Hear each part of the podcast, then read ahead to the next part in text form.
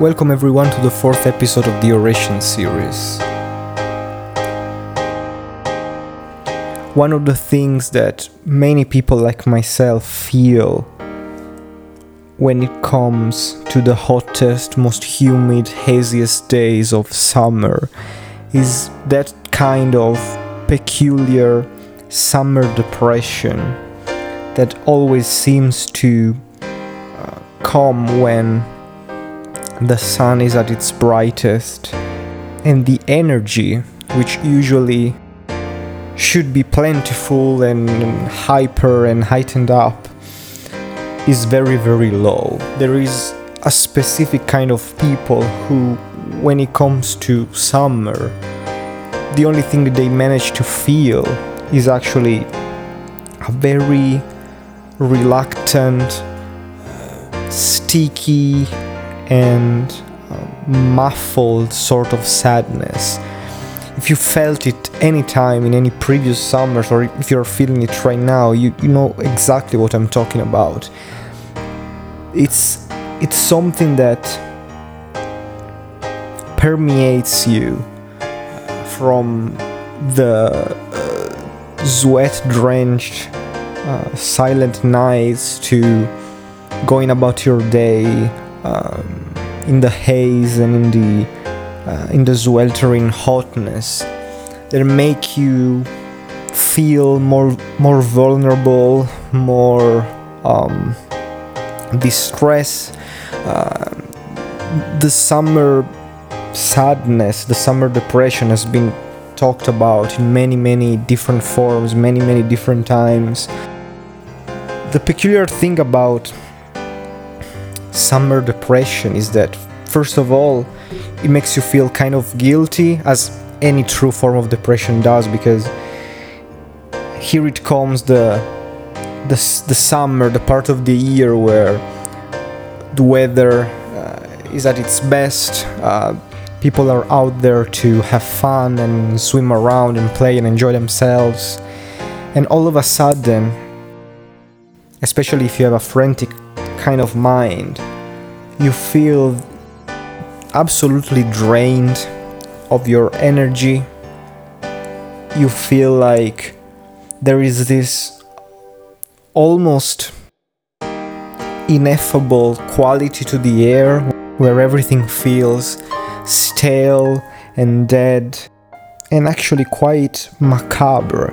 in how silent everything is. The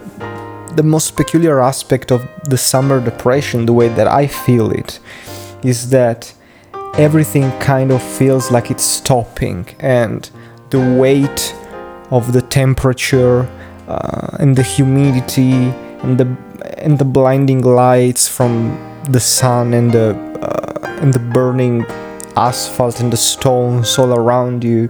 they kind of hamper your senses and you feel that everything is stopped and uh, and the world kind of stops during the summer or things don't go as fast um, as they usually do. So you feel like you feel this preview of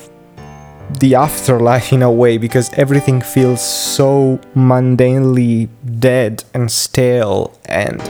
even if it's something that it's just inside your head because if you were to look at the same situation from another perspective you would see just you know blue skies and uh, and people enjoying the summer weather uh, or people going about their day. But from your perspective, everything kind of feels like a syrupy kind of heft to, to the air that you breathe and then and you th- the thoughts that you have. You start to think about many different iterations of the same idea over and over again. You feel like a, a lazy elephant that's just melting under the sun. You feel like nothing that you do or that you think about actually can have a positive outcome because everything is dead. Everything is tiring. Uh, if you start thinking about the cozy autumn and the start of the holiday seasons and how everything is um, is fast paced between September and the end of the year, you start thinking with a very strong, powerful nostalgia t- about the winter and the spring months uh, that just passed. You start seeing this patch of unnerving um, staleness that you find yourself in, and you just hope for the months and the weeks and days to pass until you start feeling the world coming back to its original pace and the gears start turning again. Which is actually how different perspectives see the same thing, because where a certain kind of person sees well-deserved rest and um, and free time and time to be lazy and to travel and to do silly fun things the other person that doesn't feel like they deserve the rest uh, they feel uh, kind of lost and impaired and confused and uh, slowed down. And that's why summer depression as all the important kinds of depressions comes with a fair amount of guilt because you feel guilty that you are not enjoying the sun, you feel guilty that you are overthinking things and that you are wishing for this period of rest uh, for everybody to end um, and that you're not making good use of your energies, of your body, of the sun, you're not out there um, enjoying the things that most people enjoy. So you actually feel like uh, this thing is on you. You have to understand why you feel this way, and you almost never actually do. You feel,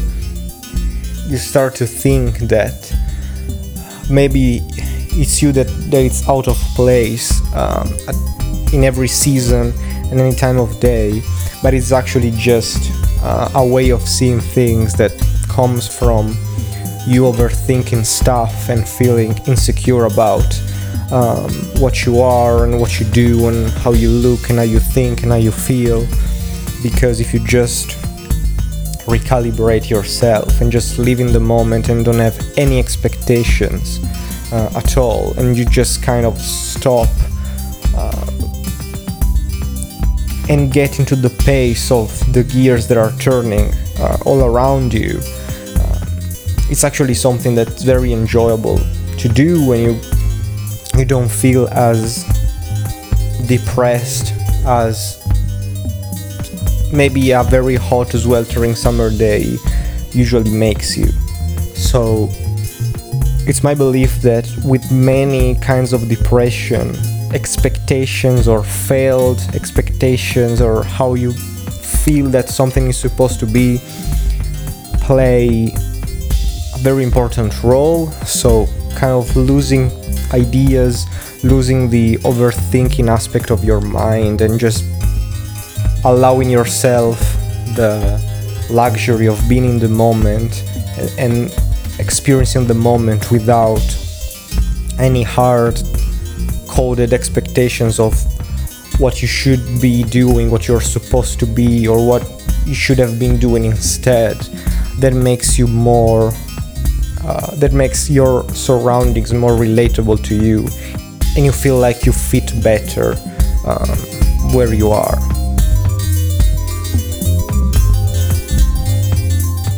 So, luckily, summer depression is fastidious um, it's unnerving, but it's something that passes. It's not permanent. Uh, it's just a few weeks or a couple of days of unpleasant sensations, and then, as you have known every year uh, that you live through, you go back to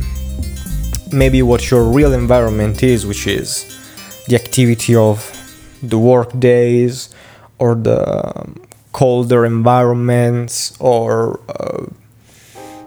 the holiday season that makes you happier or, or cozier. So that's the thing that summer depression has that not many other kinds of sadness usually have, which is an expiration date. So if nothing that you do actually makes you better during the summer and just hating and resenting every single hour of the day and every single degree uh, in the weather and every place that you are, you just have to go back to your calendar and see that if your troubles are only because of um, where you are in the year, if this general latency in your brain, if this sensation of general sadness only relates to being summer, you know that it's about to end uh, anytime soon, and that immediately makes you feel better. So, when I feel summer depression, that's usually uh, how I rationalize it and actually try to live it moment by moment and actually experiencing uh, summer for what it is, uh, which is a moment to recharge and regroup with yourself and live in the moment and have experiences that otherwise um, wouldn't think to have. Um, and actually, looking back at past summers, I feel that even in the moments where I I remember feeling kind of depressed or lonely or confused or hazy. Um, there is a general sense of um, tranquility that permeates everything, even if it's forced upon you. So, looking back at all the summers where I felt this way, I have this sensation in me that what I was actually feeling was a bit of tranquility and um, and nothing happening, which sometimes it's very much needed.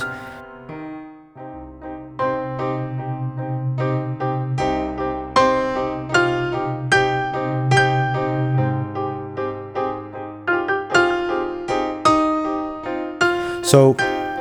I'd love to hear your thoughts about summer depression, and these sensations of guilt associated by not enjoying the good things in life, not just in summer. And I try to encapsulate um, this idea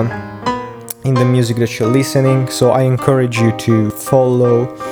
subscribe, and download this podcast